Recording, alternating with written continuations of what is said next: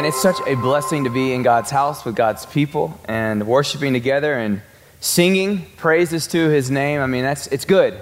It's good for the soul. Uh, we eat physical food because we know that we need to be fed. We equally, if not more, need the Word of God in our lives uh, to reiterate what is good and what is true and what is right and how we're to live and how we're to move and how we're to acclimate ourselves within all the surrounding circumstances that we find ourselves in. This morning, if you will, go ahead and turn with me. We're going to be in Ephesians chapter 2, verse 11. It's going to be a little bit before I get there, but we're going to be there, and we're going to go through verse 18 today. As you're turning there, I'm going to go ahead and do our New City Catechism. We're on week 29. It says, How can we be saved? And it's such a powerful question, and it's relevant specifically to the message today, where we end at. But as a congregation together, only by faith in Jesus Christ in his substitutionary atoning death on the cross. So even though we are guilty of having disobeyed God and are still inclined to all evil, nevertheless, God, without any merit of our own, but only by pure grace, imputes to us the perfect righteousness of Christ when we repent and believe in him. Man, that's powerful. It's loaded, by the way. I mean, when you read a statement like that, you're like, hold on, those are, those are kind of big words, and it's kind of loaded as to the direction that it's going. But it reminds us, and we're going to see it today. Honestly, uh, the, the study that I've been personally doing, getting ready for these messages, has reiterated to me time and time and time again. And it was, it was so timely, actually, that Jared mentioned that earlier, that many times we look through uh, a lens of, well, the politics can fit the goal. They can make and reach the goal. They can provide world peace or they can provide uh, economic relief and so on and so forth without recognizing the fact that Jesus not only has the answers, he is the answer. Remember what he says. He doesn't say, I can tell you about truth, though everything Jesus says is true. He says, I am the way and I am the truth. You know what I'm saying? So we need to recognize that Jesus is not just claiming to be some other philosopher or great teacher from the past. Jesus is saying that I am truth. And what comes from him is life. And so, when we're in this series, specifically today, as we switch gears, if you missed last week, you really need to check it out because last week's message has to be the buffer that you see the next three weeks' messages, counting today, because you can't just see them alone. You have to see last week's message to be the lens through which we walk through, which is that every single human being is created in the image of God, therefore, have infinite worth and dignity in God's eyes. One of the things we just reiterated in our New City Catechism is this that we are still prone to evil. And a lot of people say, well, you know, we're not that bad. Well, I want to tell you look at world history in general. Look at the world wars and all of the different things that have taken place, not only in our personal history as Americans, but holistically throughout, man. We do some horrendous things when a group is in power and there's no one to stop that reign of power. There is always tyranny that typically takes place. Therefore, we must be vigilant about maintaining order within our borders, order within our lives, specifically as Christians. And so today we are talking about slavery, racism, and the gospel. As I mentioned last week, I'm not going to apologize every single message about what I'm saying. I'm going to do the best to present facts. And here's the deal I am scratching the surface. So if you're over here like, well, there's many other things, you're right. There's a lot of other things that could be mentioned. And I encourage you to do your own research and to study as well. To start this off, though, I want to say something I said last week. We have a sin issue that leads to a race issue. We have a sin issue that leads to a race issue. In today's time, certain things are normal, right? Societal norms are different than they were some 50, 60, 100 years ago. Things that were okay then, they're not okay now.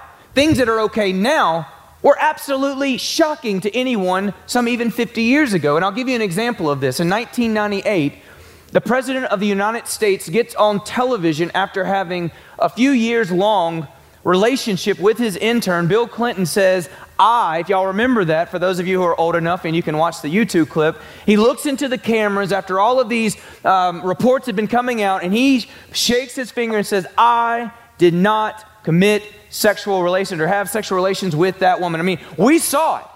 And of course, it was not very long after that that it was undeniable evidence that he did have sexual relations, not only with correspondence, but with DNA testing, so on and so forth. And many people were just blown away, but it was different. When people were being asked about it, they said, well, look, it's really not important what he does in his private life as long as he can lead the country. A president's morals really aren't all that important as long as the economy's going. As long as the House and the Senate are able to work together to get some things passed and we have earmarks going to each and every state so that we all feel comfortable about what's happening. Okay?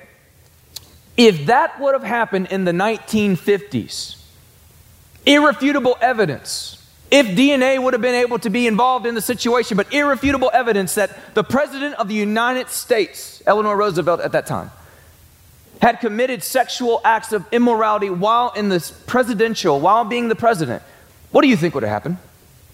Impeached. 110% he would have been impeached. There's no question about it. He probably wouldn't have been impeached because he would have stepped down. You see what I'm saying? So I'm, I'm just taking you back. That's 70 years ago, 50 years from the, the, the president in 1998. Okay, let's go back. Eleanor Roosevelt. This has not been documented, but it's been said before that while on the golf course with friends, he used the N word on different occasions with other people, derogatory terms about black people. It was never confirmed, but it was brought up. He was not what? Impeached. He was not brought up. If a president today, if a president today utilized that terminology and was brought up, what do you think would happen? Impeached. Impeached. Does that make any of the above? Does it make it right? I'm just telling you that from culture to culture, from generation to generation, our eyes, because we're so close to it, some things we don't see as evil until we're far enough away from it to be like, that's wrong. That's wrong. There's many things today as Christians, we're just like, man, that's wrong. It's absolutely immoral. How in the world can political officials engage in such debate or banter and all of these things that they say to one another? and the way society is in general. But what I want to get at is this we have varying degrees as to what we call right and what we call wrong. And so I want to say this before I get into this message specifically is that it is very easy to say what is right and wrong when you're looking through the lens of some couple hundred years back to say, you know what, if I would have been there, it would have never happened. If I would have been there, this is how I would have done it, and this is how I would have acted. What I want to say to you is this when we talk specifically about slavery, there's not a single soul in this room or anyone who's watching this morning on, uh, on, on, the media sources who would say slavery was right. It's not. There, there's no way in the world slavery was ever right. You can't say it. But when we begin to look at people like Abraham Lincoln, as many people on the far progressive left who say he didn't do enough, he didn't speak enough, you're looking through a contemporary lens at something you know very little about, about the pressures, about the war, about the things that were going on, about the political debates. Every single one of us say, well, we should pass this and we should pass this. How many of us know from the arguing and debating that takes place within our different levels of government?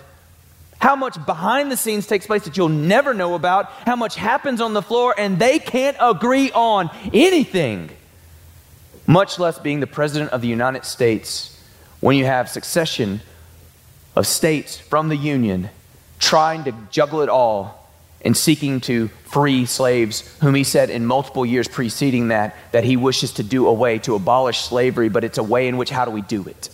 How do we go about that thing? And so I want to bring that up this morning because here's my problem with what's happening today where we're pitting one another against each other, where we're pitting white against black and black against white and so on and so forth is the, the media narrative is, is going with basically here's slavery, horrible as it was for over 300 years in the United States of America. That is the only slavery that ever occurred and that is insane. Insane. And sadly, this is what a lot of our children are being taught. They're being taught not only to hate slavery, which is right, but taught to hate our nation as though every single thing we ever did was horrendous. And I want to say, we got a bad track record, but we also got a good one too. We also got a good one too. We are flawed people with a nation that has moral guiding principles that we, in many cases, simply do not live by. But here's the deal about slavery slavery for as long as there has been sin, as long as there has been nations, slavery in one form or another has been taking place. You do your own history. You can go all the way back to Sumer in Mesopotamia, where there's documents that were written, and this is all the way, way back in the BC era, where it was still, it was legislated, it was part of society, it was ingrained within the industry. As long as you were weaker and you could be captured and you could be utilized for some type of form of labor, they would do it. This happened on every single continent. You're following me this morning. Does it make it right? No, but it happened every single continent and most likely in every single culture in every single country. Thomas Sowell said it this way slavery was an evil of greater scope and magnitude than most people can imagine. And as a result, its history, its place in history is radically different from the way it's usually portrayed. Mention slavery, and immediately the image that arrives, arises of the Africans and their descendants enslaved by Europeans and their descendants in the southern United States. Or at most, Africans enslaved by Europeans in the Western Hemisphere. No other historic horror is so narrowly construed. No one thinks of war, famine, decimating epidemics in such localized terms. These are afflictions that have been suffered by the entire human race all over the planet, and so was slavery. So I, I, want to get a grasp of what are we talking about, what are we looking at, and then what are you chewing, what are you digesting when it comes to you saying something when the media, again, remember, they have a narrative that they are seeking to sell to you, they have a divisive goal that they are seeking to produce. And don't forget, we're in an election year, so yes, we're going to do anything possible to make sure that we uh, ally one side or the other. And what I'm saying as a follower of Jesus Christ, we are one in Christ Jesus.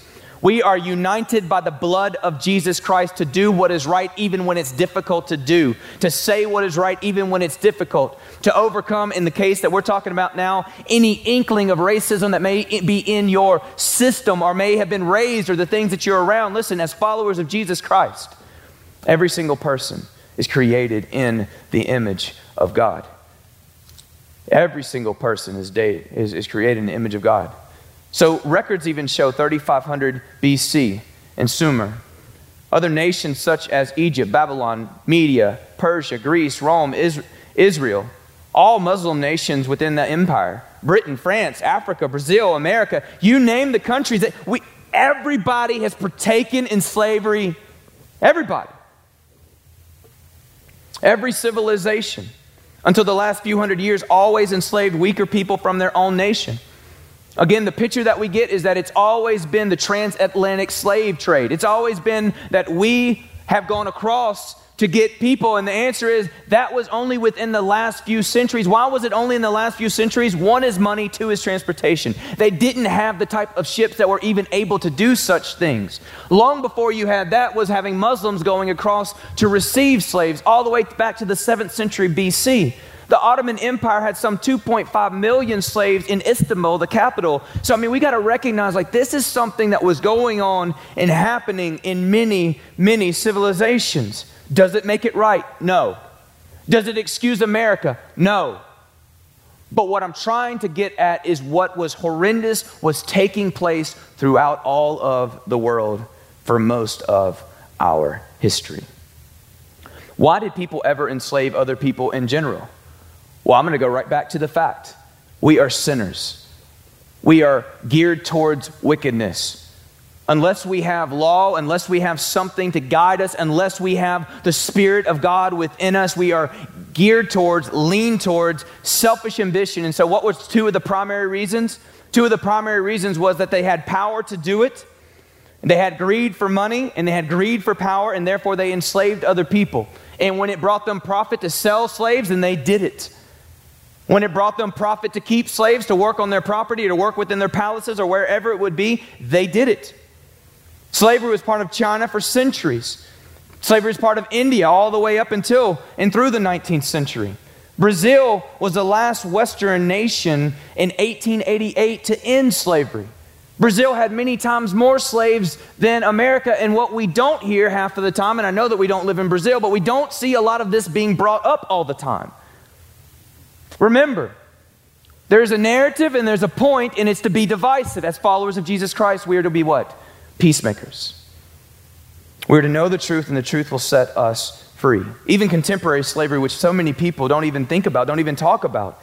Forced labor in sub Saharan Africa estimates 666, 660,000 people right now enslaved.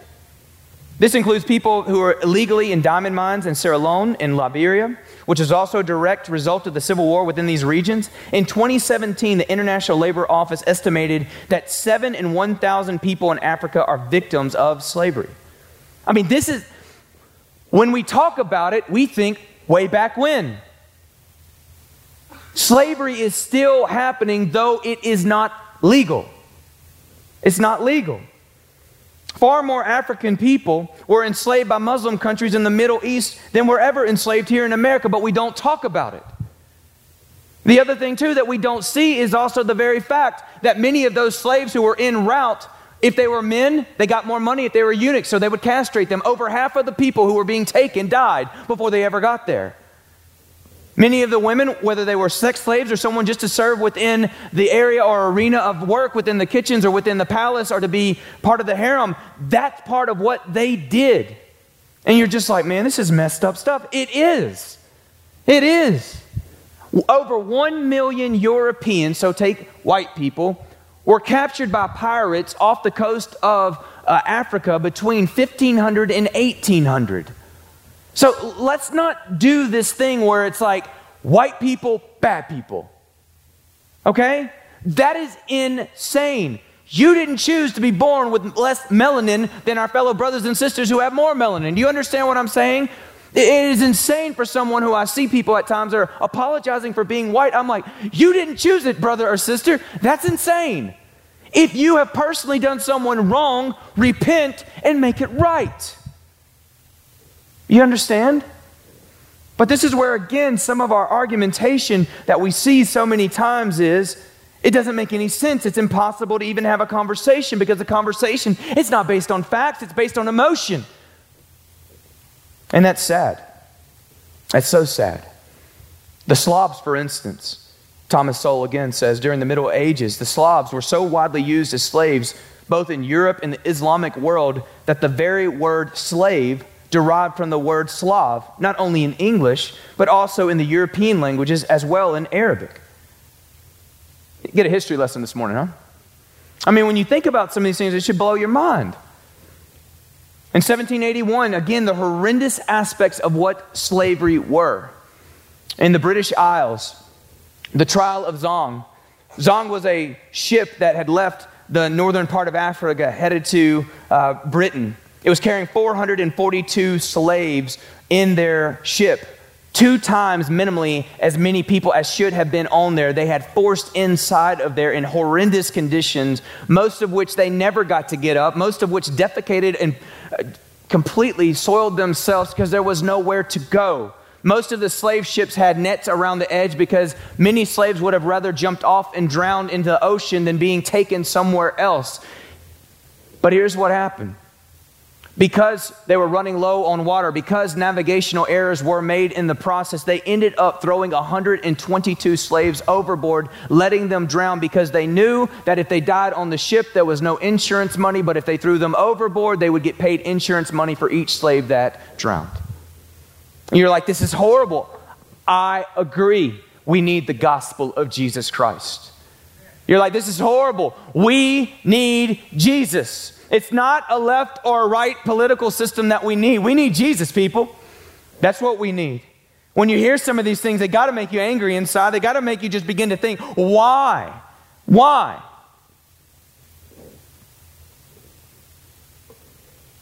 John Lee, one of the prosecutors within this case, said this All the blacks would have killed all the whites, perishing just as cargo of good perished. The Lord Chief Justice Mansfield over the case said this the case of slaves was the same as horses had been thrown overboard. Animals is the way in which they perceive by law the killing of slaves. And you're like, this is horrible. How, how in the world in 1781, trial being in 1783, how can these things happen? I mean, weren't people indignant? Weren't people getting angry? Weren't people able to say, man, this is wrong?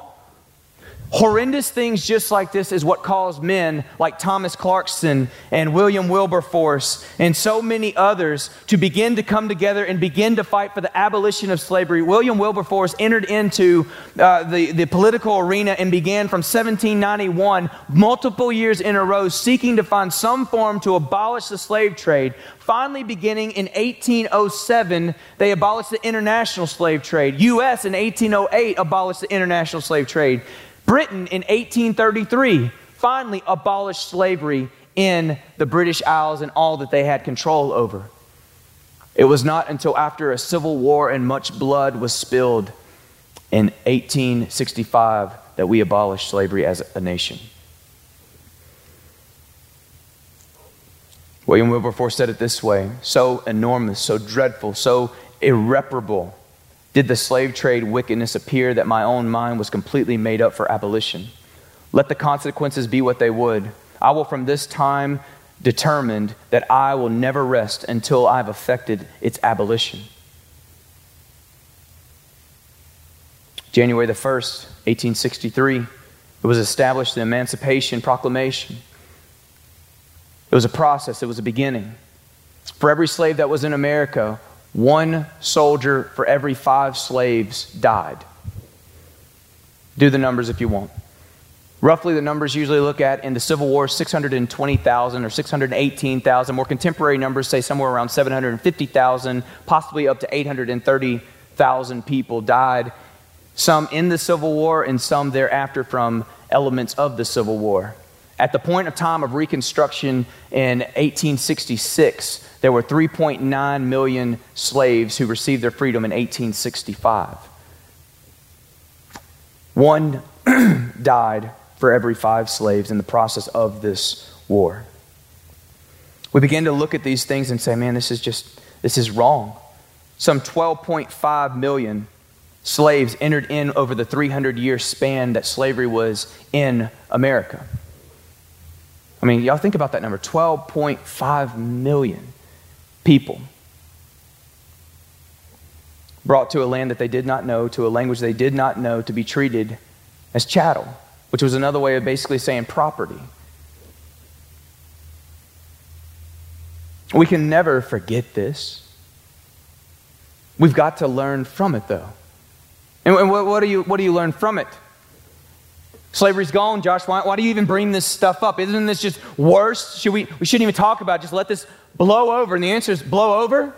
Like, should we not talk about the fact that if power is unchecked, we will abuse one another no matter what color, no matter what race, no matter what ethnicity, no matter what nation, if we're not able to have the guiding and ruling principles of Jesus Christ in our lives? The top 10 countries still today with slavery are North Korea, Intrium, Bernidium, the Central African Republic, Afghanistan, Meridian, South Sudan, Pakistan, Cambodia, and Iran. I mean, you got to think. In Meridian, 20% in 2007 of the population was slave, enslaved. And you're like, but, but they ended slavery like in the early 2000s. Yeah, they ended slavery, but it did not stop. It did not stop. So, why did slavery end? How, how did it, did, did everybody just have a wake up call and just said, man, this industry, which is producing money and making life for us easy because we're taking captive those who are weaker than us, and we're just going to give it up. Is that how it ended? No. Not a chance. Not a chance. Yes, there were people morally outraged and speaking up about these things, but it was by the British government specifically who began because they were the first ones with what? Powerful gunpowder to be able to go and begin forcing other nations politically behind the scenes and on the scene, capturing ships that were being taken from across, capturing ships even all the way up into the 1880s off the coast of Brazil. I mean, are y'all following me? It wasn't just because people were like, you know, I don't want to give this up. It was absolutely outrageous to the Muslim nations that it, this practice would ever be thought of to stop. I mean, y'all following this this morning. It was not just this wake up call and said, you know what, we should stop doing this.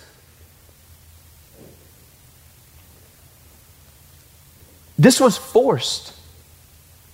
This was forced. It's very difficult to tell a people, your way of life is wrong and you must stop it now, and it's going to have absolute devastation on your economy. You know what the sad part is, though? no economy that preve- uh, prevalently utilized slavery when it was done was any better off. They were in a worse spot when it all ended. It never even produced much. A lot of times we think back to the South and it's like every white person had slaves, and that is not true. A census from 1860 said that 32% of the people living in the southern states, specifically the 11 that succeeded, had slaves. But yet there were also, of all the black people who lived in New Orleans, a thousand of the black freemen owned slaves as well. And you're like, does that make it right? No. What I'm getting at is this was an industry far bigger than a couple of white hicks on a cotton plant, okay? It's just far bigger than that. And, and that's what bothers me when we hear so much rhetoric that it's just us. And it's like, no, this is a problem. This is a problem that's holistic. And you say, man, well, thank God slavery ended. Amen. But then in the Reconstruction period from 1866 to 1880 or 1877, laws began to be put into place. Even though the 13th Amendment was put into place, there still were individual rights of the states. And even with the 14th Amendment, there was still individual rights of the states. And what we ended up ending into is the Jim Crow era, which so many of us have either heard about, we've either read about, and I would encourage you to read about. So many ways to ill treat people who have been called to be free in so many different capacities. Martin Luther King Jr., he said it this way He who passively accepts evil in as much is, is as much involved in it as he who helps perpetrate it. He who accepts evil without protesting against it is really cooperating with it. From 1880 to 1964, public parks were forbidden for African Americans to enter. Theaters and restaurants were segregated. Segregation waiting rooms in the buses and the train stations were required. Fountains, restrooms, building entrances, elevators, cemeteries, even amusement park, cash windows, they were segregated. There was a black, there was a white. Laws forbade African Americans from living in white neighborhoods. Segregation was enforced in public schools, phone booths, hospitals, asylums, jails, and residential homes for the elderly and handicapped. Some states required separate textbook for blacks and white students. Even New Orleans mandated the segregation of prostitutes according to the race. It was not uncommon to see posted signs at town on the edge of towns or cities warning African Americans that they were not welcome there. You've heard of the Green Book before? The Green Book was basically a guide for northern Africans who came into the southern parts of the states to know where you could and where you could not go. What would get you in trouble and what would not get you in trouble. We've got to reckon with the past, okay? This is part of our past. This is sin in 1948, President Harry Truman ordered integration within the military. In 1954, the Supreme Court ruled Brown versus Board of Education that educational segregation was unconstitutional, bringing to an end of the era of separate but equal education. 1964, President Lyndon B. Johnson signed the Civil Rights Act, ending Jim Crow. 1965, the Voting Right Act halted efforts to keep minorities from voting. 1968, the Fair Housing Act which ended discrimination in the renting and selling of homes. Part of the Jim Crow was also the poll tax. Many states used poll tax to bring in revenues, but poll taxes specifically were utilized in the Jim Crow era to make it to where black people couldn't vote because they didn't have the money to pay at the poll tax to be able to vote. They also had literacy tests at the polls because what? Most people coming out of slavery had no form of education. And if you want to keep a people down, take it off the racist thing right now, take it off the slavery thing right now, take it off all that. You want to keep yourself down, you want to keep your children down, you want to keep yourself down, continue to keep them uneducated, continue to give them low standards and you will always be down because this world is growing and evolving and changing. And if you are not willing to learn, grow, and change with it, you're going to be, in one form or another, hypothetically left behind. We've got to continue to educate ourselves. Redlining was part of what was used to control where people lived and what neighborhoods would get government funding and would not get government funding. Guess what? Black people could live in certain neighborhoods, and those neighborhoods, in most cases, could not get funding. And you're like, man, this is horrible. Yep. Now, what I'm not bringing up in this message right now is all the people who fought all the people who fought to end this horrendous act, not only of slavery, but of segregation, racism within our economy, racism within our government, racism within our law. What is utilized today by so many people, and I'm not jumping ahead because that's next week's message, is so many people talk about systemic racism within corporations, within the law, within the system. And that's a conversation that needs to be had because what was preceding 1964, 65, 68, we've got to look at these things and begin to say what's actually happening here. What do the facts actually say? Because remember, the facts don't care how you feel, the facts are simply the facts when they're true. We need to live our life. So I want to ask this question and get into the text. I'm not saying long on the text, so don't worry.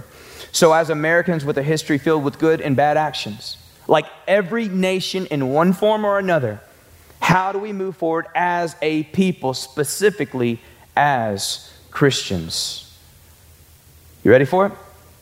Ephesians chapter 2, verse 11. Therefore, remember that at one time you Gentiles in the flesh called the uncircumcision by what was called the circumcision, which is made in the flesh by hands Remember that you were at that time separated from Christ, alienated from the commonwealth of Israel, and strangers to the covenant of promises, having no hope and without God in the world.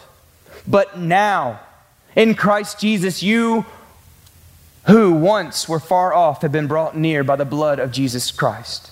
For him, he himself is our peace, who has made us both one, has broken down in his flesh the dividing wall of hostility by abolishing the law of commandments expressed in the ordinances, that he might create in himself one new man in the place of the two, so making peace, and might reconcile us both to God in one body through the cross, thereby killing the hostility. And he came and preached peace to you who were far and peace to those who were near, for through him we have access in one spirit to the Father. And that is the word of the Lord this morning. Number one, if you're taking it down with me, apart from saving faith in Christ, we are all without hope. You follow me this morning?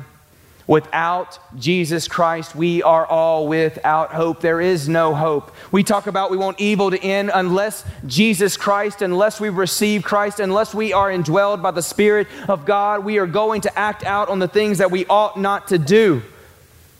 We're going to think the things that we ought not to think if we are not having the Word of God penetrate our lives. Look at verse 1 through 3. I'm not going to read it, but Ephesians chapter 2, 1 through 3, it says, We are what?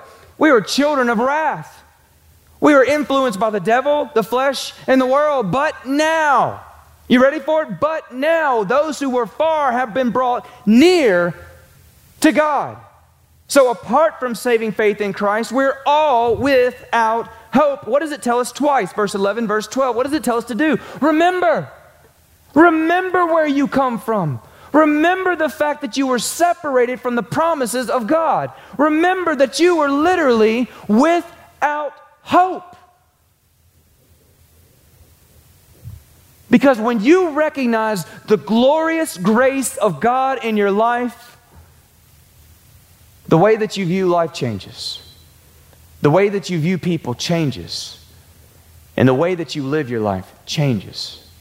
Because you remember that you were owed nothing but given everything through the blood of Jesus Christ. We were all once enslaved to sin. Jesus even said in John 8 34. Truly, truly, I say to you, everyone who practices sin is a slave to sin. So many of us, many times, we'd say, Man, I would never be a part of that, and I would never do that. Let us be careful to inspect our lives as to what we would and would not do. Let us be careful to draw near to Christ and always cling to the cross of Jesus, that we would live in such a way that would be pleasing in His sight. Let us pray the Psalms 139 where we say, Lord God, search my heart.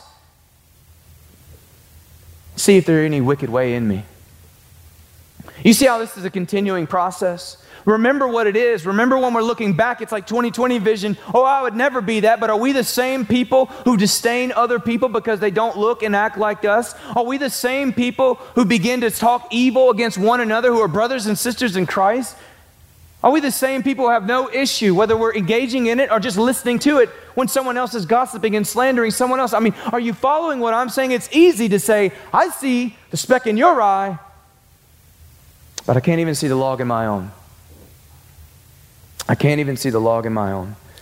Verse 13, but now in Christ Jesus, you who were once far have been brought near by the blood of Christ. You see, the divide between Jews and Gentiles, that was real. The divide so much of us, we get to hear race, it's arbitrary. There's a difference between the melanin within our skin. Remember what we said last week? The human genome test says that we are all 99.9% exactly the same. Exactly the same.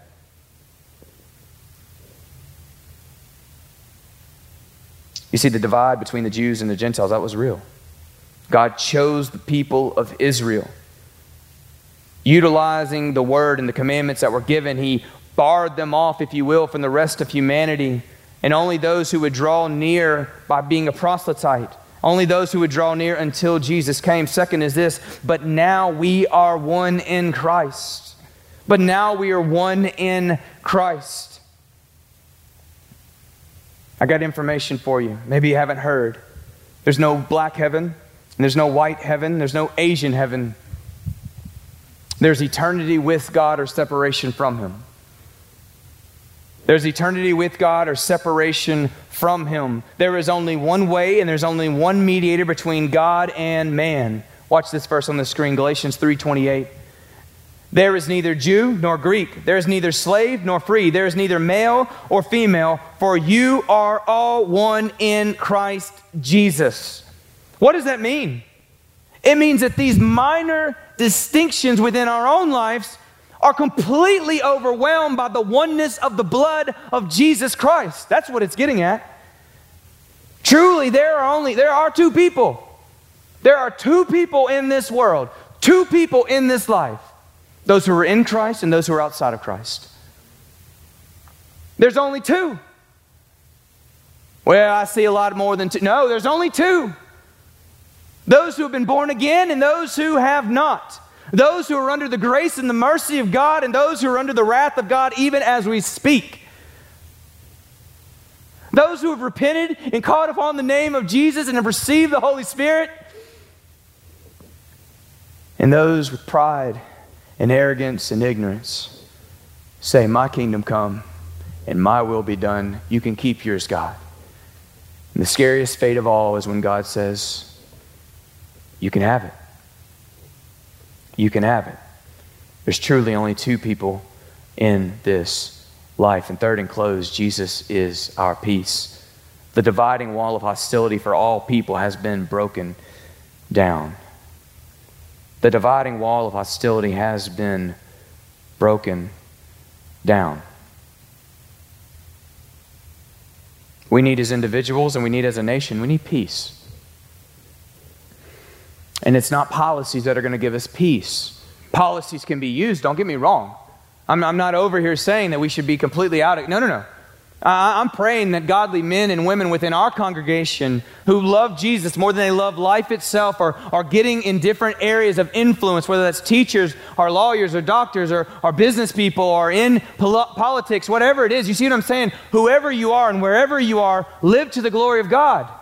Use the opportunities that are set before you. There's no age that you have to wait till.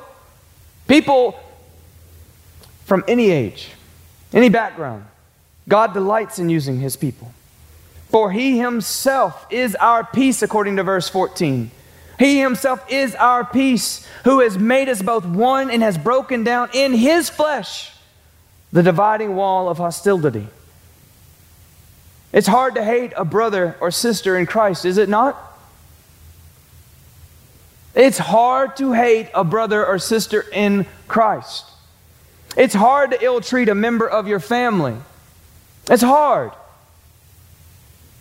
As long as they're, I'm against them and they're against me, it's easy to hate. That's exactly how the German people under Nazi Germany were taught to hate because they thought of Jews as less than animals and not even worthy of a good death, worthy of a despicable and disgraceful death. It's hard to have blind hatred of someone God has chosen to be your brother or sister. Notice those words chosen. God chose. Just as He chose you, God chose the people of this world 1 John 4 7 and 8. It's not on the screen, but hear it out. Beloved, let, one, let us love one another, for love is from God. And whoever loves has been born of God and knows God. Anyone who does not love does not know God because God is love. When Jesus died on that cross and he gave up his spirit, it says that the curtain was torn that separated the holy place from the most holy place. It was torn from top to bottom. And we're not talking about one of your curtains that you ordered from Wayfair. I'm talking about a very, very thick and a very, very large curtain torn from top to bottom. And in Hebrews, it says that his flesh was that curtain which was torn for man and woman to have access to God the Father through one Spirit and one way, and that is Jesus Christ. May the Lord forgive us as a nation, and specifically, nation, nations are made up of individuals. May He forgive us of our past iniquities and sins but may we not live in ignorance of anything happening within our own lives now, in our own homes now. Remember, it's a lot easier to want to clean someone else's world up before you want to take care of your own. It's a lot easier to tell someone else's house it's not in order before you ever want to begin to work in your own home. Recognize your sphere of influence. May God forgive us and may we seek repentance daily that we might live lives of godliness of honor and respect for one another. Let us stand. Father, we come before you just telling you, Lord God, how much we love you and how much we need you. There's no other way to describe our absolute need for you.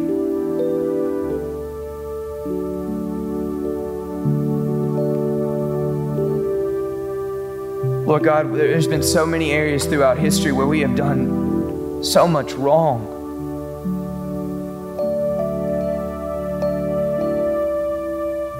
It just blows my mind that you even put up with us.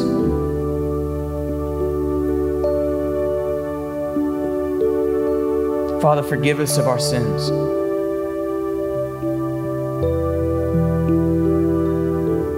Father, may today we, as your people, may we live a life worthy of the gospel of Jesus Christ every single day, in every single engagement and interaction, Lord God.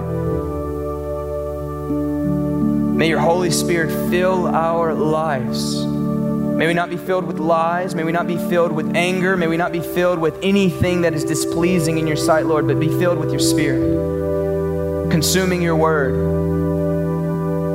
living for you. Father, I thank you so much for your love for us and your grace and your mercy. May we specifically as a nation, as United States of America today, Father, we as Christians, may we stand for truth. May we love everyone, Father. May we love our neighbor as ourselves. You called it, you commanded it. There's no way around it, Lord God. May it be so, and may we do it, Father, with joy and obedience to you, Lord God. May we not be part of the problem, Father. May we be the one who points to the solution, which is your Son, Jesus Christ. We love you. We praise you. We know that all good things come from you. And we recognize these things. It's in Jesus' name we pray.